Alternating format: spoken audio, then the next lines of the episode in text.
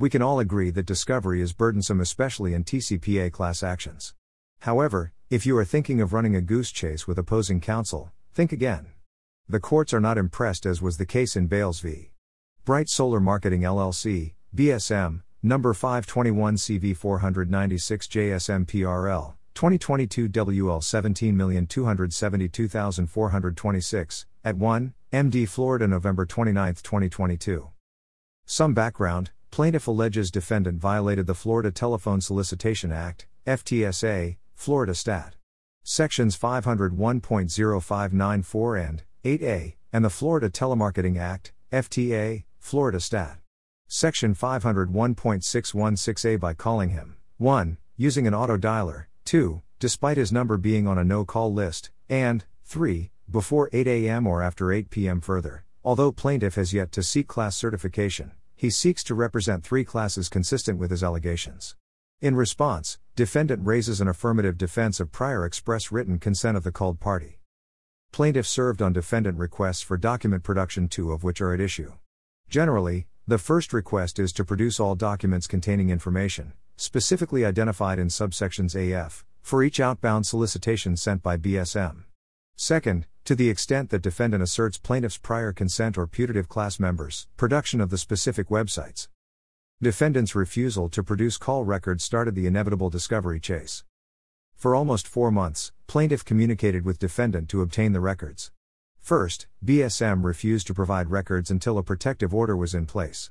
A month later, the protective order was executed, and defendant produced documents except call records for the putative class and consent records for same.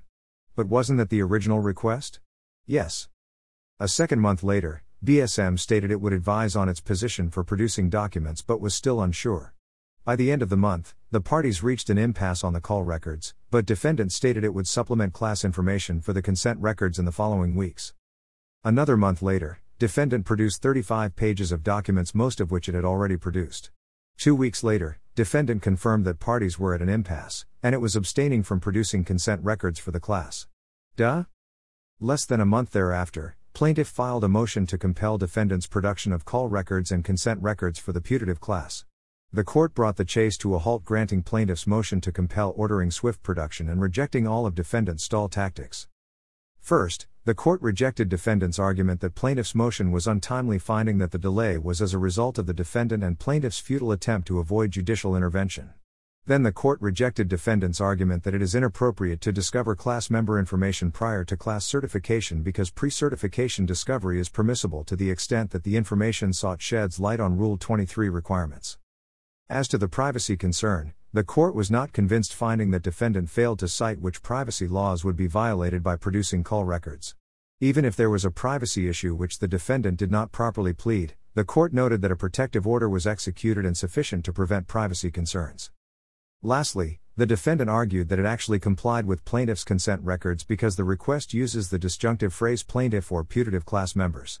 Insert chuckle, the court didn't spend much time here siding with plaintiff that the request uses the word or to clarify that the documents need not have plaintiff's consent and a putative class member.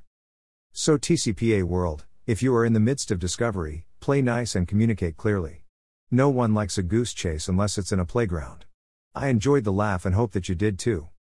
Till next time, Countess.